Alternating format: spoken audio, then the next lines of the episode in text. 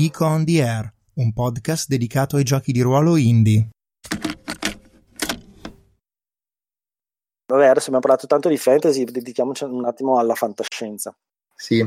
Allora, la fantascienza ha i suoi pilastri, mm, vabbè, quello, quello più comune, più conosciuto poi è Asimov, ed è un pilastro non solo perché ha scritto tanto, ma lo è proprio perché dai suoi scritti sono nati tanti sottogeneri, cioè Asimov ha in sé tutto il ventaglio della fantascienza.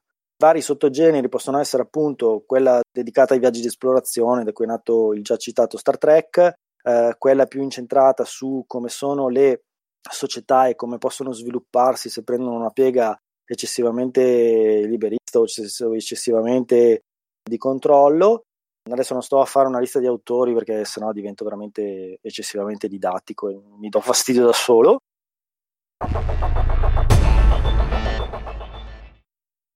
E cerco di arrivare poi al punto di quello che ci interessa, che è la, la, deriva, la deriva punk che nasce con il cyberpunk, questa bomba nucleare degli anni 70 che nessuno ha ancora ben capito come cavolo sia riuscita a nascere, perché parte tutto da due o tre autori che poi sono stati anche valutati molto molto poco alla loro epoca, ma sono poi riesplosi uh, una ventina d'anni dopo, quando la mia generazione si è, si è, di fatto trovata davanti a certe cose che loro avevano scritto nei libri, cioè per esempio i computer.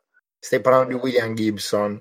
Sto parlando di William Gibson, di Philip Dick, e tra parentesi Philip Dick ha scritto tipo l'80% dei romanzi da cui sono tratte le sceneggiature dei film di fantascienza degli ultimi dieci anni. Paycheck è di, è di Dick, eh, Equilibrium è di un romanzo di Dick. Ah, non lo sapevo Equilibrium.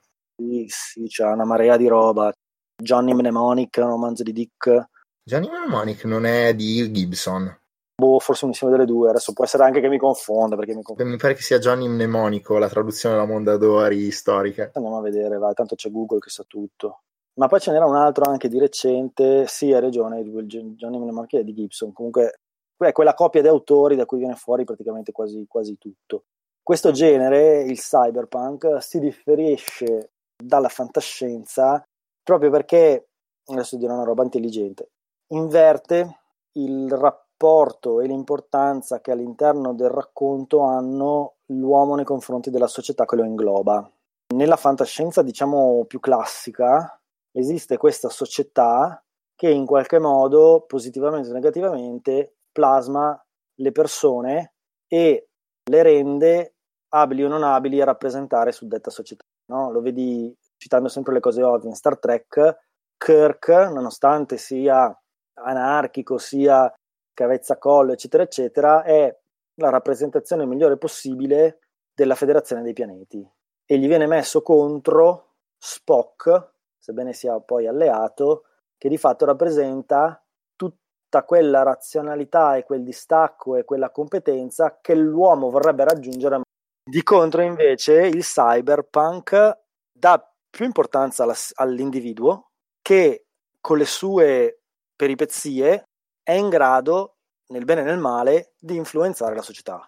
Ed è un'inversione particolare perché, guarda caso, proprio perché si chiama punk, quindi teglia, quasi tutti i protagonisti dei romanzi cyberpunk sono persone comuni, a differenza dei personaggi della fantascienza che tendono a essere comunque personaggi tendenzialmente affermati. Ovvio che io sto generalizzando, eh, è chiaro che esisterà quel singolo romanzo che mi smentisce, però come panorama, no, del, del, del, se, se, se bisogna identificare dei puntini colorati che differenziano il cyberpunk dalla fantascienza, c'è questa invers- inversione sociale, no? il cyberpunk parte dal basso e va verso l'alto ed è sempre eh, nello suo svolgere l'arco narrativo dirompente e rivoluzionario. Sì. Eh... Non sei convinto? No, no, no, assolutamente. E rispetto alla fantascienza, cioè alla fantascienza propriamente detta, ho sempre visto il cyberpunk come anche fortemente pessimista, invece la fantascienza la vedo come ottimista. Cioè, Grazie. No, eh? No, no, allora, no, allora dipende sempre cosa, cos'è per te ottimista e pessimista. Nel senso, allora può essere, però, cioè, diciamo, secondo me non è pessimismo quello del cyberpunk, è il punk che ti dicevo, cioè, nel senso, comunque è riferito a persone che stanno subendo una situazione. Sì, sono di fatto schiacciate da questa società alla quale si ribellano poi in definitiva. Esattamente. Invece, non so se penso a Star Trek, vedo invece la società come una, qualcosa di positivo, un modello quasi. Sì, sì, sì. Poi magari non è vero, perché se pensiamo ad Asimov c'è parecchia critica sociale, ma anche in Dick. Beh, Dick sì, già, allora, Dick è formalmente un autore cyberpunk.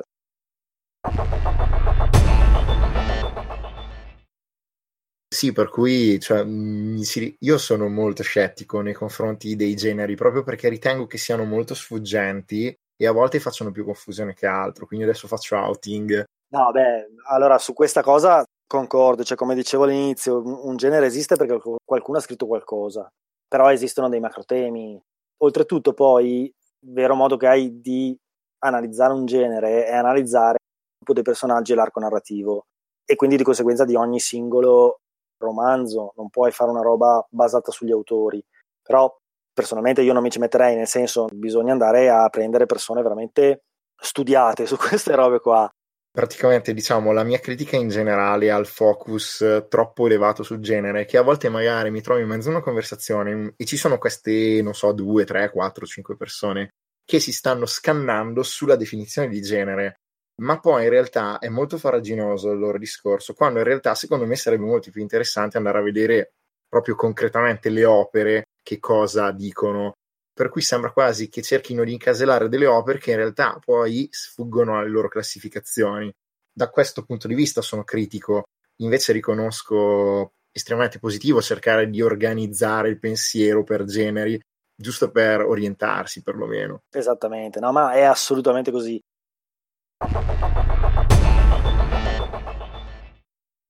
Ma poi la cosa che appunto fa ridere, venendo poi al focus del, del, del nostro podcast, è che il termine steampunk nasce proprio così. Cioè, all'interno di una, di una discussione eh, sul genere cyberpunk, un autore che si chiamava Jeter, adesso non so la pronuncia corretta, qual è, comunque J. Jeter, scriveva alla rivista di fantascienza Locus dicendo ma sì guardate che comunque potete tranquillamente classificare i miei romanzi i romanzi di Blaylock come cyberpunk ma secondo me forse bisognerebbe fare qualcosa più appropriato sul tipo di tecnologia e dell'era a cui facciamo riferimento quindi più che cyberpunk sarebbe steampunk.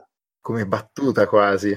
Sì sì sì sì. Per cui è, è proprio eh, quello che dici tu è corretto cioè alla fine il genere di romanzo è nitpicking totale che serve solo unicamente a sintetizzare i discorsi, servirebbe solo unicamente a sintetizzare i discorsi, ma poi come dici tu sappiamo perfettamente che li amplifica a dismisura, ma perché? Perché parte il chest beating su chi cavolo ha ragione, se quella roba lì è Steam o è Flash o è Electro o è... sì, vabbè, chi se ne è sostanzialmente che poi forse poi diventa anche uno dei punti, diciamo, più critici, nel senso di come la gente, magari non informata o informata solo superficialmente, vede poi il genere, per cui lo steampunk finisce per essere, se mi metto in testa un cilindro con sopra un ingranaggio.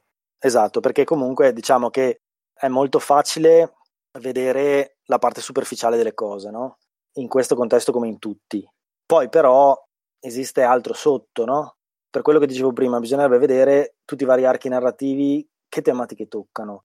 Se prendiamo per vero, perché poi io non mi ritengo una persona con un sapere eh, così preciso ed enciclopedico su queste cose qua, però se prendiamo per vero quello che abbiamo detto del cyberpunk, quindi con questa inversione di persone semplici o comunque persone di basso livello, protagoniste che subiscono la società e che si trovano volenti o nolenti, no? perché poi il cyberpunk introduce anche questo concetto dell'essere protagonista per sbaglio, si trovano a cambiarla questa società.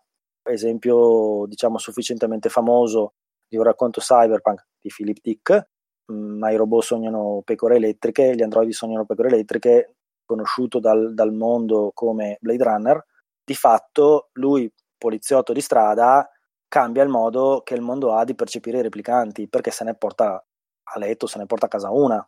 Prendendo per vere tutte queste cose, nel momento in cui tu parli di steampunk, tutte queste cose le devi tradurre in un contesto sicuramente esteticamente appropriato, ma per mantenere, come dicevamo all'inizio, questa coerenza interna del mondo eh, narrativo, le devi calare in tutte quelle che sono le problematiche sociali, le problematiche tecnologiche e le problematiche scientifiche della tua era di riferimento, che nel caso dello steampunk di norma si tende a dire che è l'era vittoriana, cioè l'era dei motori a vapore.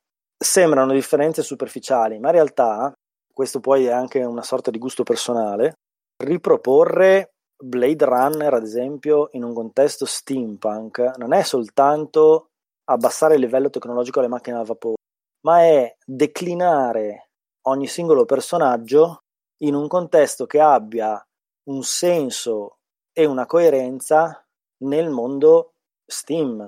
Per cui non ha più senso, o comunque secondo me, vabbè, adesso sto facendo un esempio, ce l'avrebbe meno vedere un replicante come effettivamente un androide creato dal nulla per essere mandato sulle stazioni orbitanti. Ci vedrei di più, proprio perché all'epoca questo era un problema sociale forte, lo schiavo che viene portato in Europa e modificato con i macchinari.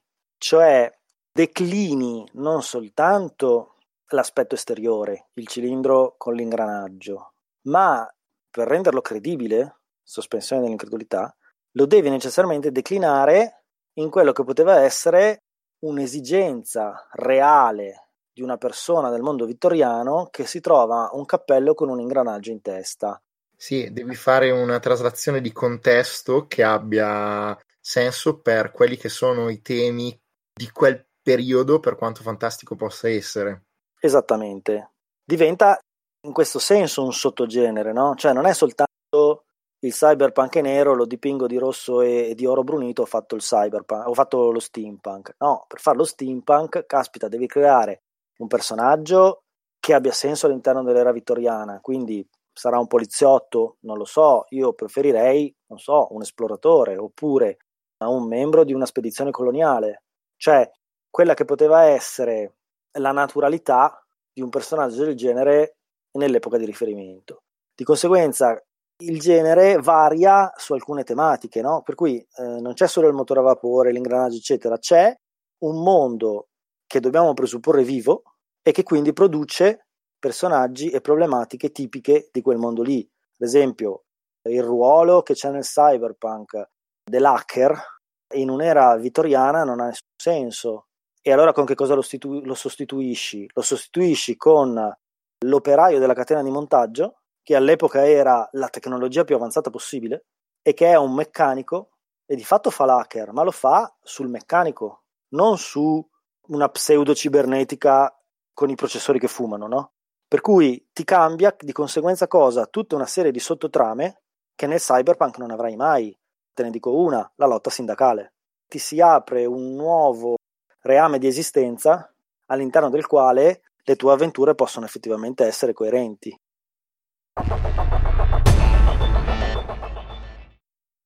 Questo di fatto si basa sull'idea di mantenere una coerenza per non distruggere la sospensione dell'incredulità.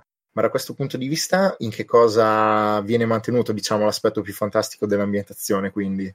Vabbè, eh, come dire, c'è una frase che identifica lo steampunk che è il futuro che sarebbe potuto essere. Tutto parte da pensare a come si poteva eh, sviluppare la tecnologia del motore, va- del motore, al vapore se avesse avuto un'impennata eh, di utilizzo e di sviluppo come ce l'ha avuta la, l'elettronica alla fine degli anni 90, dove tutto il mondo di fatto non arriva mai all'utilizzo dei motori a scoppio, ma progredisce o comunque riesce a sopperire a tutte le, tue, le sue necessità, le sue esigenze con i motori a vapore e con la tecnologia di fine 800 la parte fantastica è questa, questo mondo non esiste. Sì, sì, ho capito. A molti fanno l'esempio quando si parla di questa cosa di romanzi di, di Verne. In realtà, secondo me, è un errore perché Verne non aveva nessuna coscienza di scrivere steampunk. Verne scriveva fantascienza alla sua epoca. Eh sì, è un po' particolare, tant'è che Verne, sì, cioè penso che il riferimento sia al Nautilus, per esempio. Esatto, il Nautilus.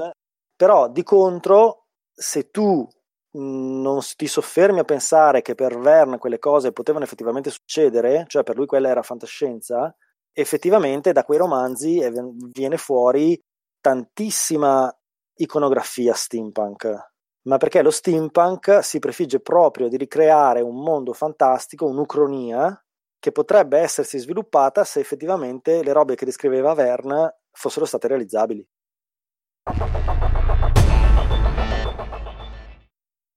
Allora, adesso ti chiederò una cosa, perché se io penso a autori di fantascienza e di fantasy ne abbiamo già citati diversi, ma a me di steampunk non ne viene in mente neanche uno. Beh, allora, paradossalmente il genere steampunk, che nasce a metà degli anni Ottanta, non ha un grande seguito letterario, ma diventa una sorta di genere cult per tutte quelle persone che dopo, verso l'inizio del 2000, alla fine degli anni 90, iniziano a produrre giochi, videogiochi, soprattutto videogiochi e racconti partendo da quel genere lì. Cioè, il successo dello steampunk è postumo, che paradossalmente è simile a quanto è successo col cyberpunk, solo che il successo del cyberpunk arriva dal cinema e dalla televisione che a un certo punto rende grazia e eh, dona fama a una serie di autori che alla loro epoca non se li filava nessuno. E invece lo steampunk, se si eccettua lo specifico film della bussola d'oro, dico specifico perché la trilogia delle polveri sottili non è una trilogia steampunk, ma è molto più fantasy. Ma vabbè, questo adesso facciamo un passo successivo. Se si eccettua la parentesi della bussola d'oro, tutto il mondo steampunk che noi conosciamo ci arriva prettamente da videogiochi o da eh, fanfiction. È per quello che tu dici non mi sento un esperto perché tutto quello che so io di steampunk mi è permeato addosso. Ma è così, è così proprio. Ok, quindi di fatto no, a differenza di genere diciamo più consistenti a livello letterario, questo ne ha avuto di meno a livello letterario. Esattamente, cioè gli, allora, gli autori diciamo che hanno dato il via al genere sono questo Jeter di cui dicevamo prima, uh, Tim Powers e James Blaylock. Ha scritto un romanzo che si chiama Homunculus, che è un romanzo, un romanzo sufficientemente conosciuto, correva l'anno 1986.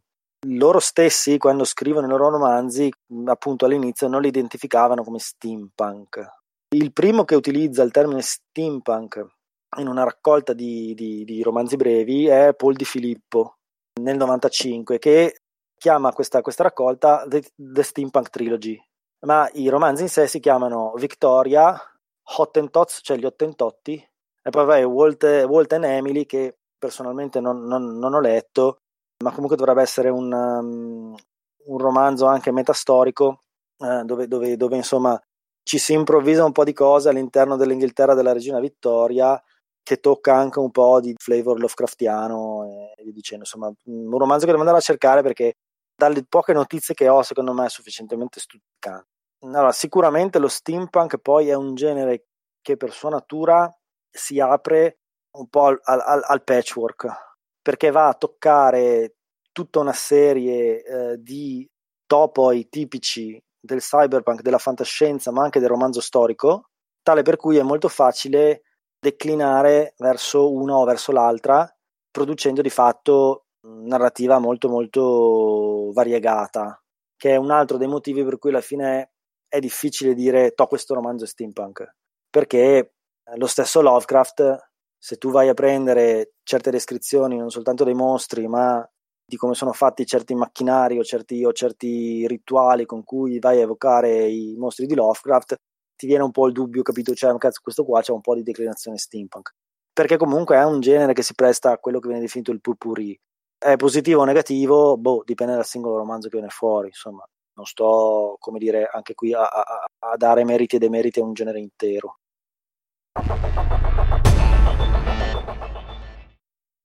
Sì, sì, stavo pensando mentre mi dicevi queste cose, per esempio a visto che vabbè, il nostro focus è diciamo quello di giocatori di ruolo, a uno dei giochi degli ultimi anni che ha avuto più successo che è Blades in the Dark, che non si definisce come steampunk, ma però mi è venuto in mente prima riguardo per esempio la tematica della lotta sindacale, eh, gli operai, sono tutte tematiche che ha dentro, anche se è più simile a un electro industrial, ghost punk, non so come chiamarlo. Sì, allora tutti questi poi sono appunto sottogeneri del cyberpunk, fratelli del, dello steampunk, nel senso che se uno appunto dice esiste un genere per ogni tecnologia che caratterizza una determinata era, se io ambiento tutto dura- a metà tra la prima e la seconda guerra mondiale, esce questo, questo dieselpunk, che però cosa cambia, switch ancora, un certo tipo di problematiche non ci sono più, ma ci sono le problematiche derivate da quell'epoca lì, per cui l'incertezza economica, il tracollo delle borse, i grandi imperi che soccombono, il prepararsi alla seconda guerra mondiale, c'è una localizzazione molto forte che nello steampunk ovviamente non c'è, no? Cioè lo steampunk eh, si muove in quel mondo dove l'impero inglese può tutto, la regina Vittoria può tutto e gli altri se sono bianchi sono fortunati e se sono neri lavoreranno per la regina Vittoria. E questo è il mondo, nel senso non, non, non ce n'è stato un altro. L'electropunk è un'altra cosa che, che ultimamente comincia ad andare sufficientemente di moda, ma siamo sempre lì, nel senso tolgo tutto, metto i motori elettrici e via dicendo. Ce n'è anche un'altra molto interessante, no, cioè sto, sto ovviamente sintetizzando, ovviamente ogni genere poi si porta dietro problematiche differenti, nel senso nell'elettropunk se a Londra piove sempre è un problema, per cui per esempio l'elettropunk ti consente di affrontare tematiche, adesso metto un asterisco, ti consente di affrontare tematiche anche ambientaliste, cosa che con lo steampunk non fai, saresti scemo, cioè nel senso affronto tematiche ambientaliste in un mondo dove tutto funziona col carbone. Cioè sì, potrei, però vuol dire che tu sei contrario alla tecnologia. Mentre in un mondo electropunk, se, se, se non hai il cielo pulito sgombro da nuvole, cazzi, cioè nel senso vuol dire che tu non vivi.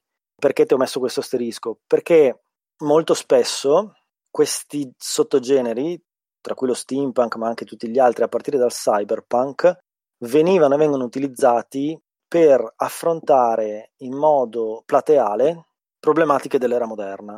Per cui di conseguenza mi immagino un mondo specifico all'intorno del quale questa specifica problematica diventa insormontabile. E intorno a questa macro avversità ci costruisco una quantità infinita di racconti.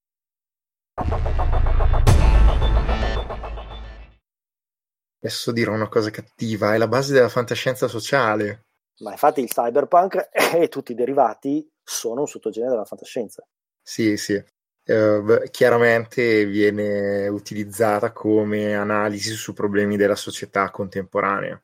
Esatto, cioè ad esempio Queen Victoria's Bomb, la bomba della regina Vittoria, è un romanzo steampunk di Ronald Clark, la cui trama gira intorno all'invenzione della bomba nucleare ai tempi dell'era vittoriana per creare un'arma per vincere la, la guerra di Crimea. La guerra di Crimea è l'unica guerra che l'Inghilterra affronta durante il regno della regina Vittoria, questo storicamente. Tra l'altro è importante che per la storia dell'unità italiana. Esattamente, bravissimo. Tra l'altro, parentesi, una cosa che a me ha sempre fatto ridere dello steampunk è che non esiste praticamente nessun inventore italiano, quando probabilmente tra fine 800 e inizio 900 avremmo fatto tutto noi o quasi. Però vabbè, fa niente, adesso non... andiamo avanti. Allora, se me lo consenti, qualche anno fa Dreamlore Press ha pubblicato questa ambientazione che definirei steampunk italiana, che è Caligo, un po' particolare, uno steam fantasy, non so bene come definirlo, dove c'è un'attenzione a questa estetica, non so i temi perché non l'ho letto, però eh, calata nel contesto del risorgimento italiano, reso un po' fantasy, ecco, diciamo così. Lo cercherò perché questa cosa mi interessa. Cioè, ad esempio, io l'invenzione di volta all'interno di un mondo vittoriano, vederla, cioè, capito cosa succede. Però vabbè, adesso queste sono elucubrazioni varie. Però ecco, questo romanzo, la, la, la Vittoria, è di fatto è prendere un problema. Questo libro è stato scritto nel 67, quindi è stato scritto in un periodo in cui la paura della terza guerra mondiale e, e, che questa terza guerra mondiale fosse una guerra a escalation atomica era concreto. A cinque anni dalla, dalla, dalla crisi della Baia dei Porci, la gente era convinta che il mondo sarebbe finito prima degli anni Ottanta a causa di una guerra nucleare. Viene presa questa problematica, questa paura, questa ansia e viene estratta dal contesto socio-storico e messa calata in un mondo parallelo, fantastico, steampunk, e riproposta con che ottica? Con l'ottica di tutte le allegorie, no? cercare di guardare meglio, con un occhio distaccato, con un occhio critico, tutte quelle che potevano essere le ripercussioni negative sull'utilizzo di, di armi di questo tipo. Tra l'altro è uno degli argomenti che io ho toccato e che è presente nel, nel, nel gioco di Elar, anche se poi vabbè, Steam Fantasy, adesso facciamo anche questa parentesi, perché l'impero, essendo fantasy, vabbè, ci sono le razze canoniche, io le ho chiamate in maniera diversa, ma ci sono le razze canoniche del fantasy, diciamo l'impero degli elfi ha delle armi che vengono definite magiche, ma se poi vai a leggere la descrizione di come funzionano, di fatto sono, sono armi atomiche. Perché questo?